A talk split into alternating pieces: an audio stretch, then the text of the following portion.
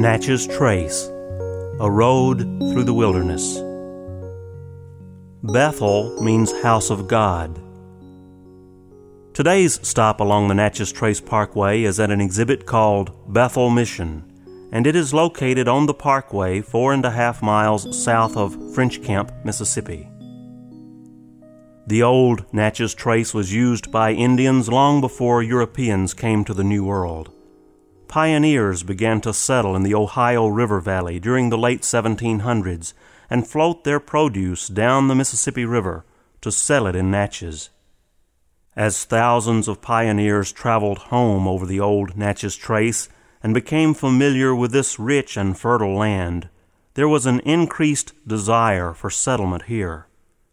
In 1820, the Choctaw reluctantly signed the Treaty of Doak's Stand, selling one third of their land to the United States. When pioneer families moved into this region, they brought their religion as well, and in 1822, just two years after the treaty, Bethel Mission opened.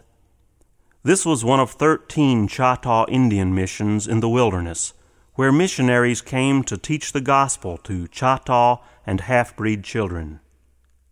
They also taught farming, carpentry, reading, writing, and arithmetic. This very same year, a school opened north of here in French Camp. Join us next time when we'll travel on up to French Camp and take a closer look. For Natchez Trace, A Road Through the Wilderness, I'm Frank Thomas.